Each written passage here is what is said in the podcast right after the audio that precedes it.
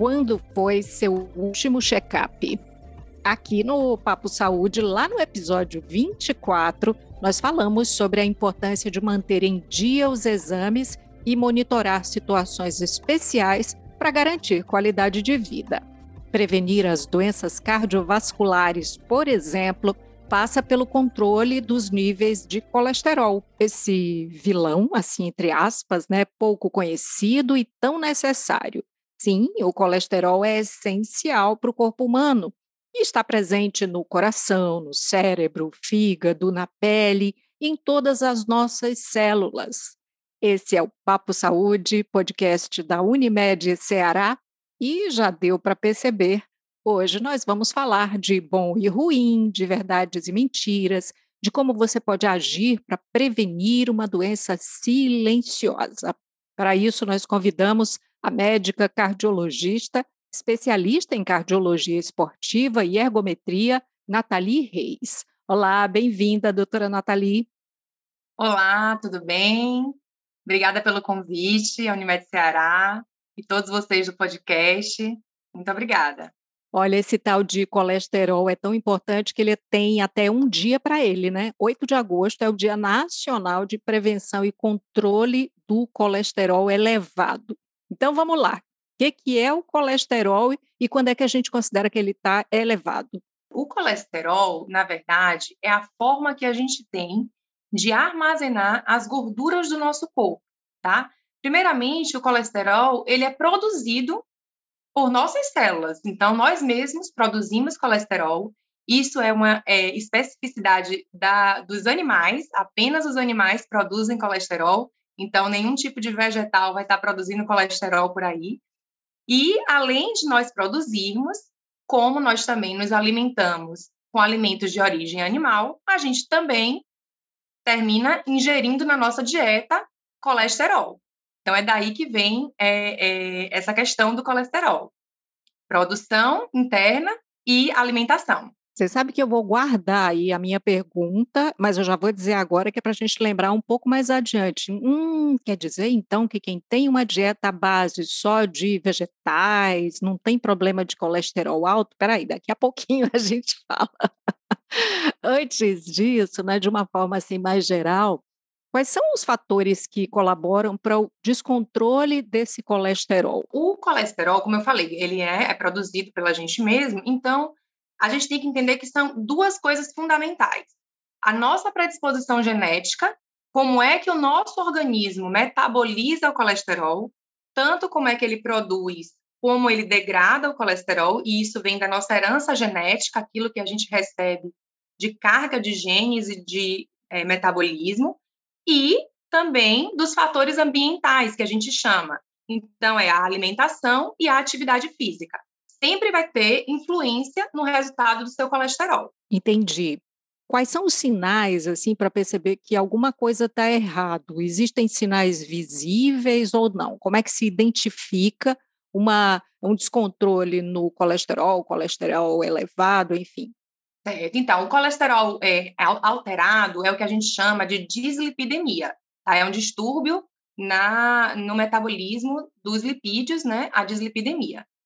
Infelizmente, na maioria das vezes, a dislipidemia ela é silenciosa.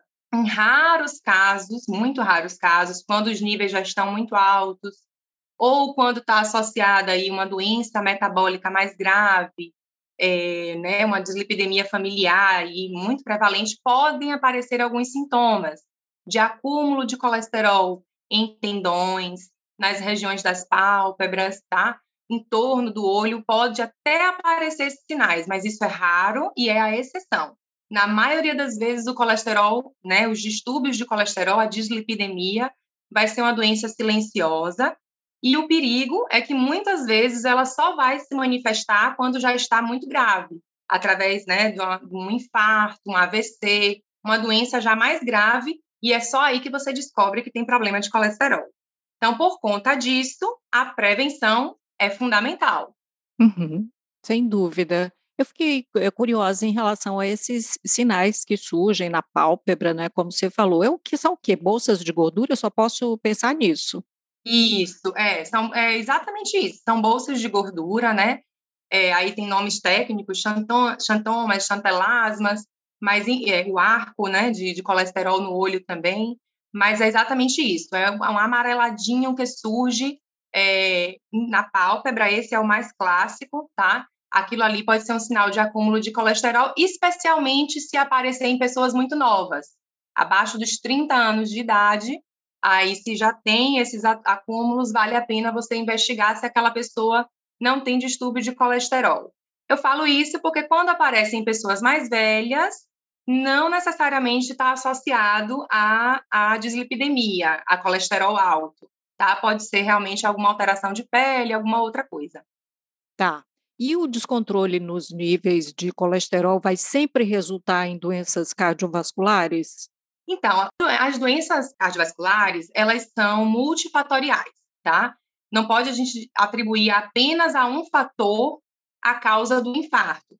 Então, a gente sabe que é, para uma pessoa ter um desfecho como infarto, pode ser que esteja associado à pressão arterial elevada, o diabetes, a obesidade, o colesterol alterado, é, a própria forma de lidar com a vida, né? Então, ser sedentário, tabagismo, tudo isso junto são os fatores que podem resultar no desfecho infarto, no desfecho AVC, que é o é, acidente vascular cerebral, né, o derrame.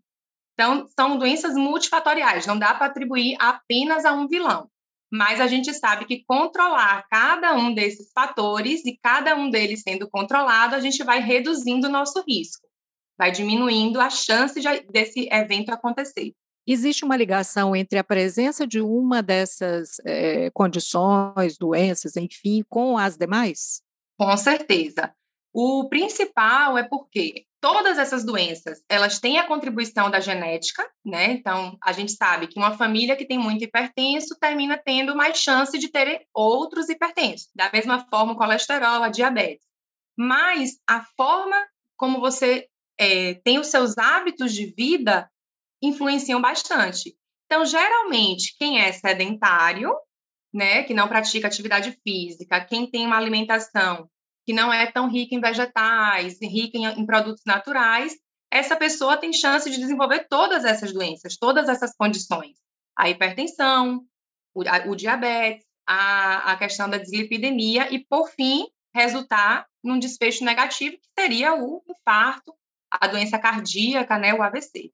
Aí eu acho que está na hora de falar sobre alimentação à base de vegetais, né? Por exemplo, uma pessoa vegetariana, ela não vai ter problemas de colesterol? Primeiramente, como o problema do colesterol ele não está associado somente à alimentação, então a gente vai ter a questão da influência genética aí. Então, por exemplo, uma pessoa que tenha um, um, uma doença chamada hipercolesterolemia familiar, essa pessoa ela já produz de forma endógena muito colesterol. Obviamente, se ela for vegetariana, ela está fazendo a parte dela, ela está contribuindo para aquela alimentação, né? Não não está causando tanto o problema do colesterol. Mas ainda assim, é, a, a questão genética já não é tão favorável. Além disso, apesar de o colesterol em si ser uma molécula do reino animal, de a gente só conseguir adquirir colesterol com alimentos animais, as gorduras estão presentes no reino vegetal também. Então, a pessoa que é vegetariana, ela vai terminar comendo gorduras de origem vegetal, que são os óleos. Óleo de azeite de oliva, o óleo de girassol, óleo de canola, óleo de milho, são alimentos de origem vegetal, contêm gorduras, e essas gorduras vão estar na, na, na dieta dessa pessoa, e isso pode terminar elevando o colesterol também porque a gordura, uma vez que entra, né, que a gente se alimenta dessa gordura, no processo de digestão, ela é liberada no sangue e vai ser transformada em colesterol lá no nosso fígado, que é o grande produtor de colesterol. A senhora falando assim do óleo, enfim, é, me vem a questão daquele vizinho, né, do amigo, da amiga que conhece um chá, uma receitinha, né, uma alternativa para manter o colesterol ali, baixo, sei lá. Quais são os riscos de seguir essas dietas de indicação popular, né?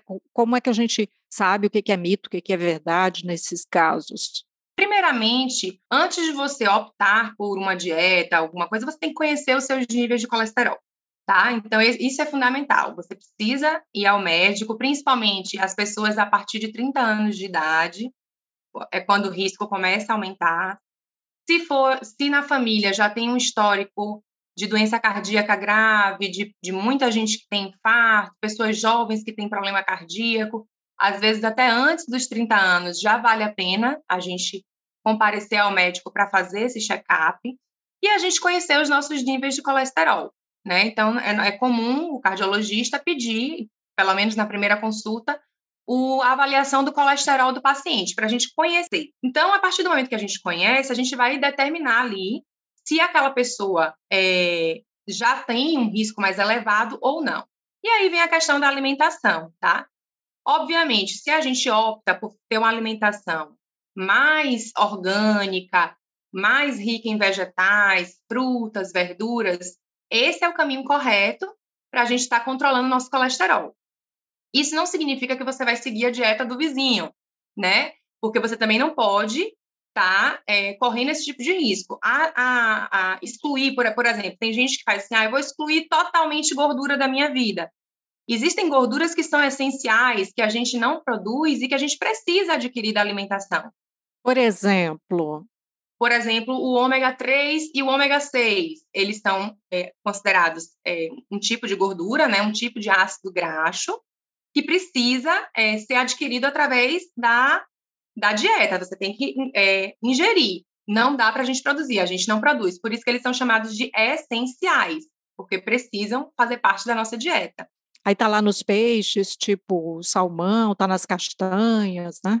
Exatamente. O ômega 3, ele principalmente vem dos peixes, né, de, de águas frias, salmão, atum, sardinha.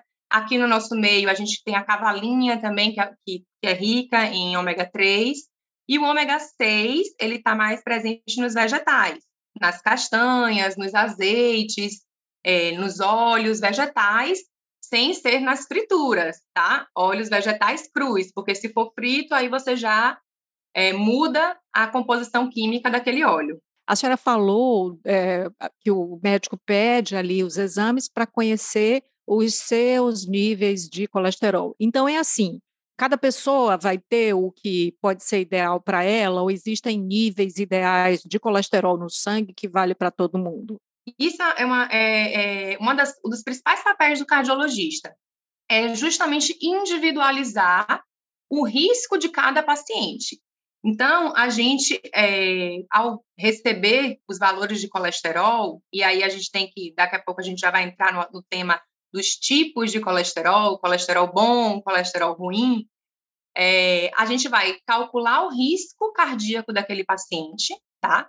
Então, se é um paciente hipertenso, diabético, ele tem um risco diferente de um paciente que não tem essas condições, tá? O risco de infarto de um paciente que já é hipertenso e diabético é muito maior do que de um paciente que não tem nenhuma comorbidade, tá? Então, por conta disso, como o risco desse paciente é maior, as metas de colesterol desse paciente vão ser mais baixas. A gente tem que ser mais agressivo com esse tipo de paciente para reduzir o risco cardíaco dele. E isso vale para outras comorbidades também, doença renal, é, pessoas que já tiveram infarto precisam de metas de colesterol ainda mais baixas para que não tenha um novo infarto, certo? Então, as metas, elas são sempre individualizadas, é papel do cardiologista é, calcular esse risco, né, e individualizar o risco daquele paciente, saber qual é a meta daquele paciente. Não dá para a gente usar só o valor de referência do laboratório, aquilo ali é um valor genérico. Entendi. O que, que aparece, então, num exame de colesterol, né? O que, que significa cada um, né? O LDL, HDL, colesterol total, enfim. Bom, vamos lá. Então, o colesterol, é, como eu falei, né, ele é produzido pela gente, tal, mas só que quando ele é produzido, ele precisa ser carregado dentro do sangue para desempenhar as funções, tá? Porque o colesterol, ele não é só um vilão. Ele também tem funções positivas dentro do nosso corpo, né? Ele faz parte da produção de hormônios, principalmente os hormônios sexuais. Ele faz parte da ativação da vitamina D. Então, a gente tem a nossa vitamina D que é ativada, né? Um dos processos de ativação utiliza colesterol, tá? É, ele faz parte principalmente das membranas celulares. Então, a gente tem uma célula que tem a membrana e o colesterol está ali fazendo parte das membranas celulares de todo o nosso corpo, né? Todas as células do nosso corpo.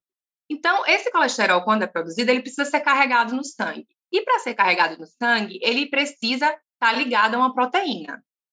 Quando ele se liga a essa proteína e é, isso fica com um peso molecular leve, ele é chamado de LDL, é um colesterol leve termina sendo carregado. E o HDL é o pesado, é o, o, o tem mais peso molecular. Isso é só uma questão molecular, tá?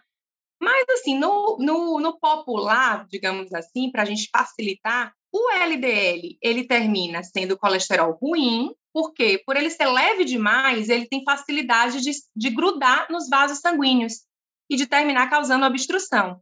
Já o HDL, que é mais pesado, ele não gruda. E aí ele é, ele é considerado colesterol bom, é a forma boa de ser carregado no sangue, tá certo? Então, colesterol bom e ruim é isso aí, é o colesterol de peso molecular pesado, leve, né? E, a, e o leve é o que fica preso nos vasos sanguíneos, né? Ele tem essa, essa dificuldade.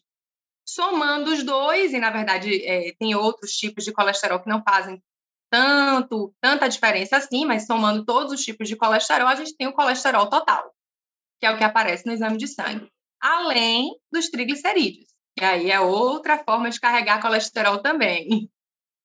Tudo interligadinho para ficar atento, né? A senhora citou o cardiologista, né? Mas, assim, é o primeiro profissional para você procurar, né? Então, que profissional eu procuro primeiro para saber se está tudo ok? E também qual é a e também qual é a interação entre especialidades na hora de definir o que vai ser feito, enfim? O ideal é que o paciente procure primeiro o clínico geral, né? Ah, o clínico geral, o médico de família, porque ele vai ali conhecer as principais necessidades do paciente. É, o clínico normalmente já faz aquele rastreio do colesterol, já pede exames de sangue para a dosagem do colesterol, e uma vez identificado um colesterol mais elevado, o clínico vai terminar encaminhando esse paciente para o cardiologista. Muitas vezes, quando o paciente já tem uma certa idade ou já tem algum outro fator de risco, como a hipertensão e o diabetes, ele termina indo primeiro no cardiologista. Termina sendo a primeira escolha dele de especialidade. E aí a gente vai, começa fazendo esse rastreio também. Tá certo? Em relação às especialidades que conversam, é, além do clínico, do cardio, do médico de família, a ginecologista também pode, né? Os, as, os médicos ginecologistas também podem estar fazendo esse rastreio. É, os neurologistas também têm, é, por conta da doença vascular cerebral, também fazem esse tipo de rastreio. Urologista, às vezes, é o único médico que o homem procura no, no ano, então os urologistas também contribuem.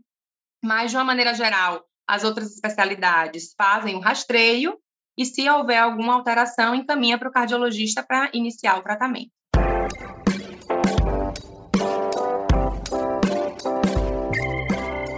Em alguns momentos a senhora falou sobre idade, né? Citou aí os, as pessoas de mais idade e citou preocupação com quem tem ali a, a faixa de 30 anos, de aparecer sinais de dislipidemia.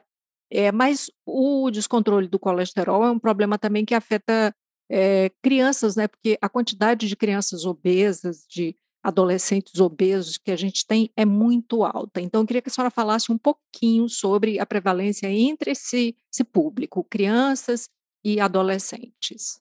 É, então, é, infelizmente a obesidade infantil ela vem crescendo nos últimos anos, né? É, hoje já chega a quase 40% das crianças, pelo menos com sobrepeso. Isso se deve à alimentação ruim, a sedentarismo, né? Muito tempo de tela, enfim, o comportamento das crianças vem mudando e mudando muito rápido. E com isso, a gente começa a antecipar algumas doenças que só surgiriam na terceira, quarta, quinta década de vida, como, por exemplo, os distúrbios de colesterol, distúrbios de pressão e até mesmo diabetes infantil, né, que também vem surgindo. É, por isso, o pediatra também termina sendo um profissional que tem essa, essa missão de identificar as crianças que estão sob risco. Então, a gente sabe que faz parte da consulta pediátrica, está acompanhando o peso da criança, o ganho de peso, o comportamento dela na curva de crescimento. E ao sinal de sobrepeso e obesidade, o pediatra muitas vezes já começa a, a buscar também essas outras doenças, hipertensão, diabetes e a própria dislipidemia, solicitando também exames de colesterol para investigar. Além disso, nos casos de doença genética mais grave, de é, hipercolesterolemia infantil, é o pediatra quem termina identificando. Mas aí são situações raras, situações menos comuns, né? O dia a dia mesmo que a gente vê é a obesidade infantil por conta as doenças do colesterol infantil e a obesidade infantil por conta de maus hábitos, de alimentação mesmo e sedentarismo. No caso do diagnóstico feito, como é que é o tratamento? Como é que funciona? Ótimo. A primeira coisa do tratamento é a gente tentar identificar quais são os hábitos de vida desse paciente. Tá? Todos os pacientes que têm distúrbio de colesterol vão se beneficiar de uma alimentação mais saudável e de hábitos de vida de prática de exercícios físicos mais intensos. Então, é fundamental que a gente faça essa investigação. Na maioria das vezes, o nutricionista vai ser fundamental para estar tá aí corrigindo os erros alimentares dessa, de, dessa pessoa, né? seja ela criança ou adulto, ou até mesmo idoso, né? proporcionando uma dieta melhor, uma alimentação melhor. E a prática de atividade física deve ser é, iniciada ou intensificada no caso daqueles que praticam, tá certo? É o primeiro, primeiro passo do tratamento. Além disso, em alguns casos, em muitos casos, principalmente naqueles pacientes que são classificados como alto risco cardíaco, muito alto risco cardíaco, a gente tem que entrar já com as medicações certo? Principalmente as estatinas, que são as, as medicações fundamentais aí no tratamento do colesterol. Perfeito. Sobre sedentarismo, né, aumento da prática de atividade, exposição às telas, tudo isso a gente falou muito aqui por conta das restrições né, eh, de controle da pandemia de Covid-19. Então, eu queria que a senhora também trouxesse aqui para a gente é, uma análise de como é que se percebe esse cuidado com a saúde depois do início da pandemia. É, né? É, a pandemia, por conta do, do isolamento social, é, nos impôs essa questão do, de reduzir as nossas atividades físicas.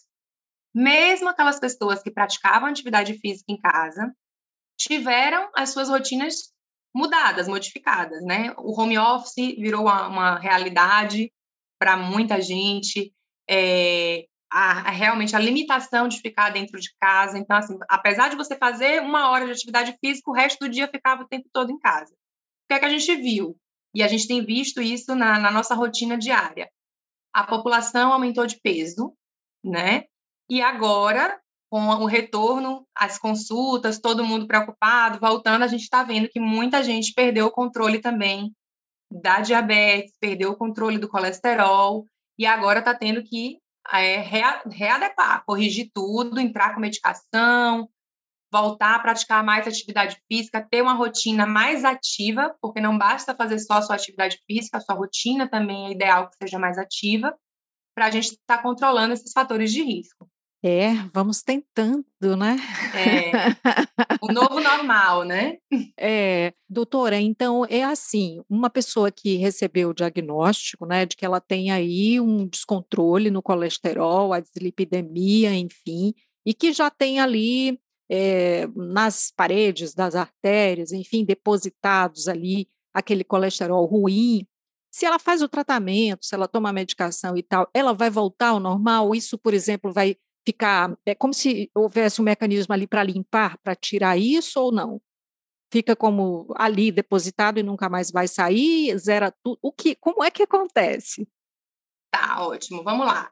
Primeiro que assim, é, nem todo mundo que tem colesterol alto, a doença de depósito do colesterol nos vasos já está estabelecida. Então, quando uma pessoa é identificada com colesterol alto, a gente tem, tem que tentar correr realmente para que esse nível não, não chegue, né? Esse nível de depositar nos vasos não aconteça. E aí, nesse caso, a mudança de hábitos ajuda muito. Então, quem tem colesterol alto realmente tem que aderir a um estilo de vida mais saudável, tem que praticar mais atividade física, principalmente as atividades físicas aeróbicas, né, que é corrida, caminhada, natação, bicicleta, é, esportes de uma maneira geral, são atividades aeróbicas, então isso vai ajudar. A mudança da alimentação, uma alimentação que não seja com alimentos industrializados, isso porque os alimentos industrializados, eles terminam tendo muita gordura na sua composição. Então, evitar esse tipo de alimento, preferir as verduras, as frutas. E com essa mudança de hábitos, as, essas pessoas que têm só o colesterol alto, que ainda não têm a doença estabelecida, elas conseguem evitar que isso aconteça. Uma vez que a doença já está instalada nos vasos sanguíneos, aí, inclusive, é quando a gente passa a classificar esse paciente como um paciente de alto risco, alto risco cardíaco, um alto risco de AVC, aí o tratamento ele já é mais no sentido de controlar a doença, certo? Óbvio, a mudança de hábitos vai continuar ajudando porque a doença não vai piorar, tá? Não vai piorar a situação da obstrução ali, que às vezes é de 20%, 30%, 40%. Se você não controlar com hábito de vida, ela piora. Mas regredir totalmente, zerar totalmente, é muito difícil, porque o colesterol, uma vez instalado, ele é, é difícil, não tem nada que a gente faça para remover. Ele pode regredir um pouquinho, diminuir em um ano, no outro ano fica ali mais estável, mas a regressão total, é, nem com medicação, nem com mudança de hábitos, não vai acontecer total uma vez estabelecido. Então, fundamental é prevenir. Perfeito. Ainda só uma, uma, uma curiosidade mesmo, que é sobre a alimentação, né? Ovo Normalmente, os ovos eles entram como vilões assim na alimentação. Ai, não coma gema, coma sua clara, enfim, a gente falou aí sobre as dietas populares, né, entre aspas. Então, isso mais uma vez vai depender de pessoa para pessoa? Não, na verdade, quase todos os alimentos, a, quantidade importa muito, tá? E a qualidade do que você come. O ovo, ele foi um vilão nos anos 90, né? E aí, anos 80, anos 90, quando começou a se falar dessa história do colesterol, a gema tem muito colesterol, mas hoje a gente sabe que o ovo é um alimento riquíssimo. Ele tem muita proteína, tá? Isso é fundamental. E o colesterol que contém no ovo, ele não é um colesterol que vai estar tá influenciando tanto assim nos níveis de colesterol do nosso organismo, tá? Então, não foi visto nenhum estudo em que comparou pessoas que que comiam ovos com aquelas que não comiam, não, nenhum estudo conseguiu mostrar que houve benefício em tirar o ovo da dieta. Pelo contrário, termina que é uma fonte de proteína muito boa, de baixo custo, e que termina sendo benéfico. Então, a gente pode comer ovo sim. O que você não pode fazer é comer um ovo encharcado de óleo. Muitas vezes a pessoa vai fritar o ovo e aí termina usando um óleo, usando uma manteiga, frita com muito óleo, e aí sim, aí o alimento já fica, ele deixa de ser só o ovo, né, e passa a ser uma fritura.